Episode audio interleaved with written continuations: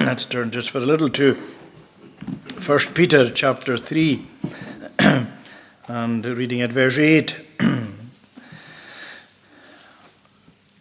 Finally, all of you have unity of mind, uh, sympathy, brotherly love, a tender heart, and a humble mind. Do not repay evil for evil or reviling for reviling, but on the contrary, bless, for to this way, for to, for to this you were called, that you may obtain a blessing. so on. Now, as we know that the Christians that Peter were writing to, was writing to, were going through a very hard time. Uh, Peter talks a lot about trial, and indeed he terms it a fiery trial. And that's not something any of us would like. We, none of us want trial in our lives, but trial is inevitable. As Christians, it's inevitable. In fact, I would say that trials, in one shape or, or other, are inevitable in every person's life, whether they're Christians or non Christians. But the Christian life is a life where trial is part and parcel of what we go through. And it is through the trials and through the temptations and the tribulations the Lord works. And He breaks us through so many of these things. And the Christians that Peter was writing to were living at a very tough time. It was a time of where the fires of persecution had broken out and they were intensifying, and the Christians were being scattered uh, to different areas, and that's who Peter is writing to, to the scattered Christians. So they're living in a, in a world that there's many parts of this world could identify completely with the way it was for these early church Christians. We, although our Christian environment is being suffocated more, by, more and more, year by year. Uh, there are attempts made to stifle the Christian faith, to suffocate the faith, Christian faith out, to, re, to try and eradicate and remove its influence from society.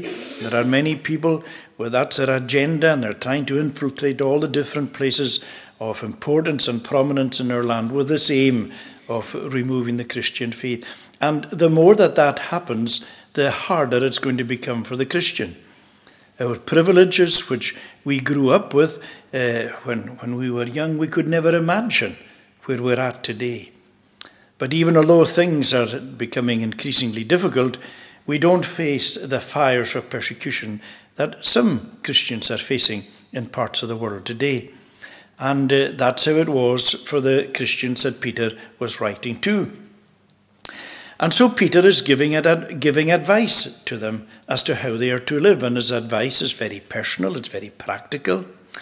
And I suppose it's very easy when Christians come together, and uh, particularly if you're going through a hard time, and particularly if people are giving you, if particular people are giving you a hard time, it'd be very easy when you're grouped together as Christians to, to really lay into them, as it were, one, one amongst another and just put down on what they're doing. Well, Peter is saying to us as Christians that our spirit and our attitude mustn't be one of retaliation. And uh, this goes right against everything that we are by nature, because it is natural to retaliate. And uh, Peter is saying that it, there has to be another way. And uh, Peter has just been talking in the first section about uh, husbands and wives and living together. And he says in verse 7 Husbands, live with your wives in an understanding way. And that is a very important instruction. And I would say it's not simply to the husband, but also to the wife. And I would say that it is important in every relationship. That our relationship within the church, our relationship within our home, our relationship within our workplace, our relationship within the community, we should be seeking to live in an understanding way with others. Because a lot of the problems, a lot of the troubles that arise in life is because people are not prepared to understand, they don't want to understand, and uh, people live in a very self centered and selfish way. It's my way or the highway, and they don't try to, to understand others. So Peter is saying it's very important that we try to understand one another. And he speaks a lot about, about unity. And so the Christians ought to be people who are united, because that's what he goes on to say in verse 8. Finally, all of you have unity of mind. Now, Paul, Peter isn't saying that every single one of you should have the same opinion about everything, and that in every single thing that you should have the same likes and the same dislikes. Of course, we don't. We're all individuals. We all have our own individual characters, our individual personalities, and maybe what half a dozen of you here, your, your tastes are different in life. Your, your, the, the way you view things are different. And it's important that we have these things. That's not what Peter's talking about. But he's talking about the way that we live our lives. It is vital to have a unity. And first and foremost, this unity must be in the things of God. That we must be united together in who God is, in God as the Creator God, as God, the God of redemption. We must have a, a complete unity of mind in the way that the Holy Spirit applies the work of Christ to, to our souls. We must have a unity of mind with regard to all the teachings of the Bible and have the whole Word of God as the only rule to direct us how we may glorify and enjoy Him. We must have a total unity of mind with regard to heaven and with regard to hell, with regard to the resurrection and the last judgment. All these things that are taught to us in the Word of God. It is imperative that the Christian has a unity of mind in these things. And also, all the teachings in the Bible, all these great doctrines and theological teachings, open out into practice so that the unity of mind will bring us into seeking to live, reflecting the Lord Jesus Christ. That should be our great purpose. And if all of us have the unity of mind, seeking to be Christ like in our walk, in our witness, in our way, then it will bring a harmony, it will bring a strength, it will bring a united purpose, and it will be uh, uh of great benefit not only to us personally, but also to the witness of, of the church. So Peter is very strong on this unity of mind. And then he says we ought to have this sympathy and uh, brotherly love, this sympathy that so Christians Christians should not be hard-hearted. We're one family. Every believer is part of the, the family of God, the church of God, of the body of Christ. We all belong to Him. We're all one. And when one hurts, when one is going through a difficult time, it's not right that any Christian would say, well, that's his problem or that's her problem. I'm not going to get involved with that. That's there on their own. I, I have enough to think about. We, we have to identify with those who are struggling, with those who are going through uh, difficult times. Uh, we are to, as we're told uh, elsewhere, we are to, to weep with those who weep. And uh, that indeed ties in with a, with a tender heart, the brotherly love and tender heart, which has the idea of pity in it. That was one of the, the great things about the Lord Jesus Christ, that there was a pity in his heart, a compassion in his heart. We often read about that, how he was moved with compassion when he saw the multitudes. He saw them as sheep without a shepherd, and he was moved with compassion towards them. And so there ought to be this sense of pity, of brotherly love, of sympathy within our hearts, one for another. We belong to one another. And that's the, what the apostle is, is highlighting. And so there's this sense of unity, of togetherness. We belong to one another. That's that. It's very, very important. And one of the things about Peter is, and that's a great thing when you look at Peter's and Peter and John's life with Jesus in the Gospels, and then you read Peter and John's letters, you can see how in these years the Lord has worked. Because right away you don't think of Peter as being someone who was very loving and gentle and somebody who was really tender hearted and uh, somebody who was full of pity. Because you got this idea of this quite brash, harsh kind of individual at the time when he was with Jesus. And you see, Jesus has been working in Peter. And the Holy Spirit has been applying the word of truth to Peter right throughout the years. So that Peter, who's writing, later on in life, is, is, has been changed. He's been changed more and more to the image of Christ. And we're changing as well.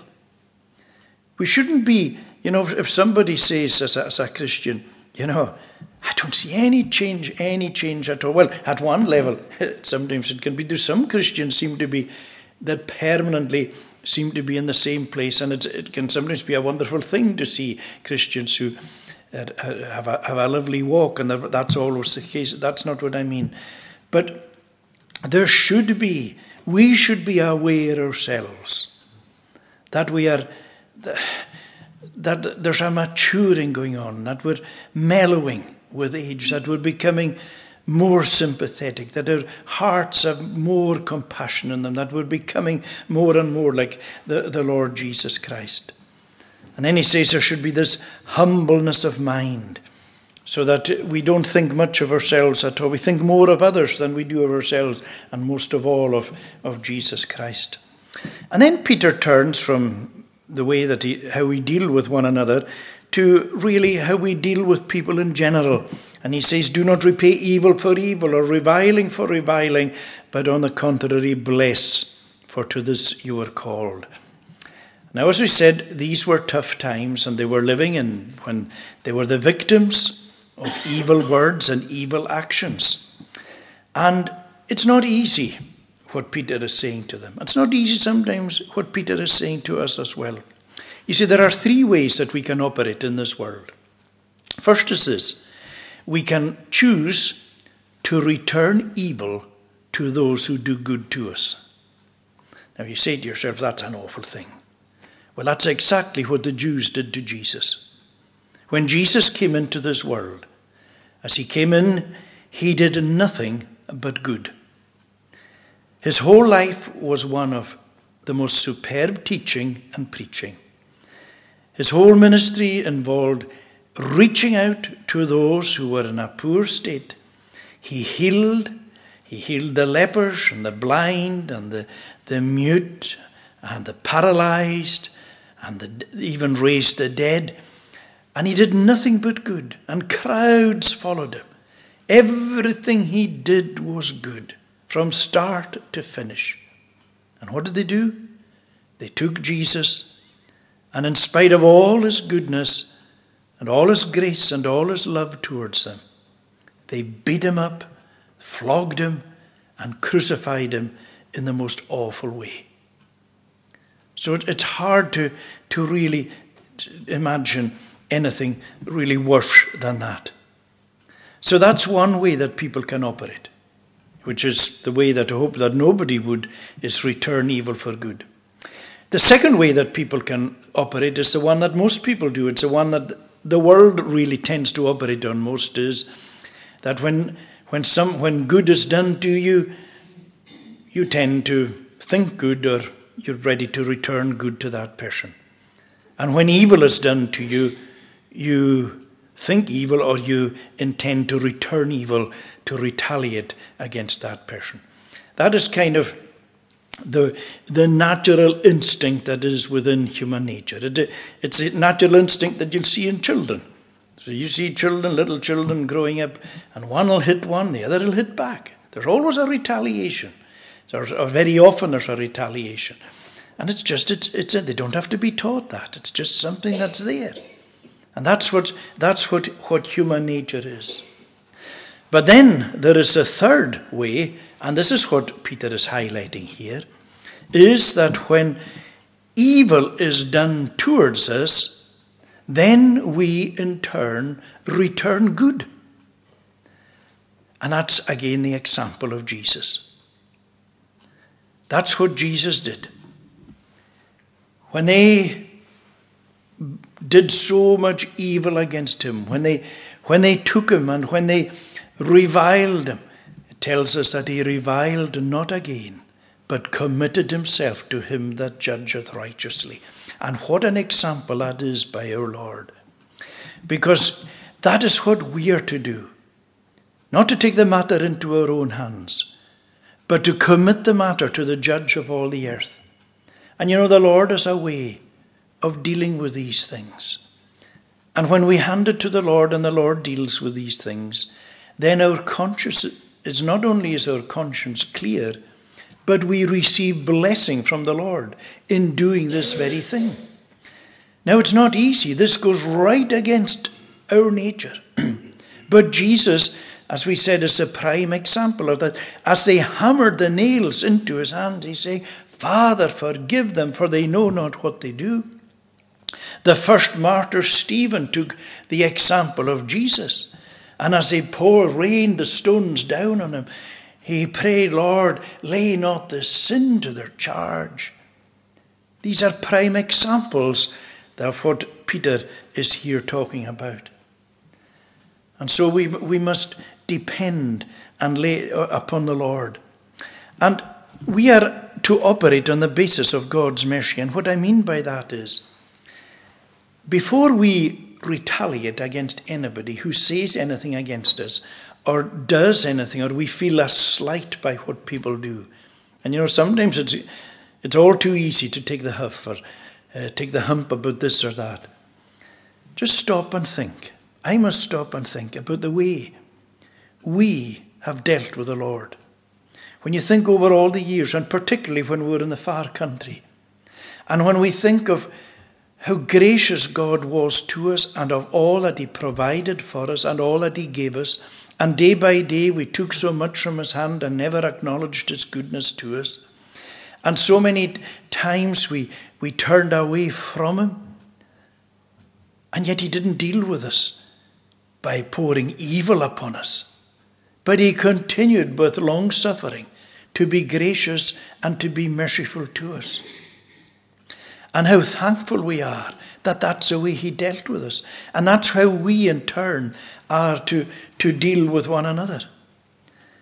And of course, in His great love, He eventually wooed us and won us. and so, this is what we are. This is how we are to do. We are to to hand the thing over to the Lord. We are to, by grace, and let me stress it's by grace. By grace, we are to meet evil with good. And leave the things, the matters to the Lord. Because the Lord has a way of dealing with these things. And He will give you blessing, not just in the world to come. Oh, yes, you have blessing and glory awaiting. But He will bless you in this world too. We're, we're told that. That you may obtain a blessing. Do not repay evil for evil or reviling for reviling, but on the contrary, bless, for to this you were called, that you may obtain a blessing. By blessing your enemies, you in turn are going to bring God's blessing upon yourself, which is an enriching experience. And that requires faith from uh, on our part to actually do that. And then just now, word Peter goes on to quote uh, from Psalm 34, uh, for, and that's where the next verses are, from verse 10 down to verse 12 from Psalm 34. And I love this because this, in a sense, is almost a, a, a commentary on these words. You know, there are some people who say the New Testament and the Old Testament are so far apart. The New Testament has nothing to do with the Old Testament. You cannot be more wrong than that. The New Testament and the Old, the Old Testament and the New Testament are the two lips of God from the one mouth. They both, that's what they, God's word from, from where God says, let there be light at the beginning of Genesis, right to the very end of Revelation, it's all God's word. So here's this commentary on what Peter is saying from David. And remember this psalm, Psalm 34, is a psalm that was written at the time when we believe when David was being chased by Saul. And you remember what was happening there. David had only done good. He had killed Goliath. He had chased the Philistines off the land. He had been absolutely loyal and faithful to Saul. How was Saul trying to repay him? The very first one we said, repaying good with evil. So, how does David then deal with it? Does he go to two, number two, to retaliate? No, he goes to number three, where he seeks to repay Saul with good rather than evil. You remember in the cave, there's a couple of times, there were two or three incidents, you can read about it in 1 Samuel. And remember when Saul was in the cave that David was hiding in? And Saul, David said, There's Saul. Go and kill him. God has put him into your hand. David says, I won't lift my hand against the Lord's anointed. And rather than kill him, he allowed Saul to go and then he called him afterwards and he said, Saul, why are you harassing me? I could have killed you, but I didn't. And Saul, at that moment, he was stricken in his heart because of his own attitude. But it didn't, that didn't last long. He was pursuing David again. But what David did was he committed the matter to the Lord. And the Lord dealt with it. And there came a day when Saul was killed. In the end, he ended up taking his, falling upon his own sword. We read all, all about that in the battle with the Philistines. And David makes this wonderful lament about Saul. But you know this, to his dying day, David would have been so thankful that he never raised his hand against the Lord's anointed.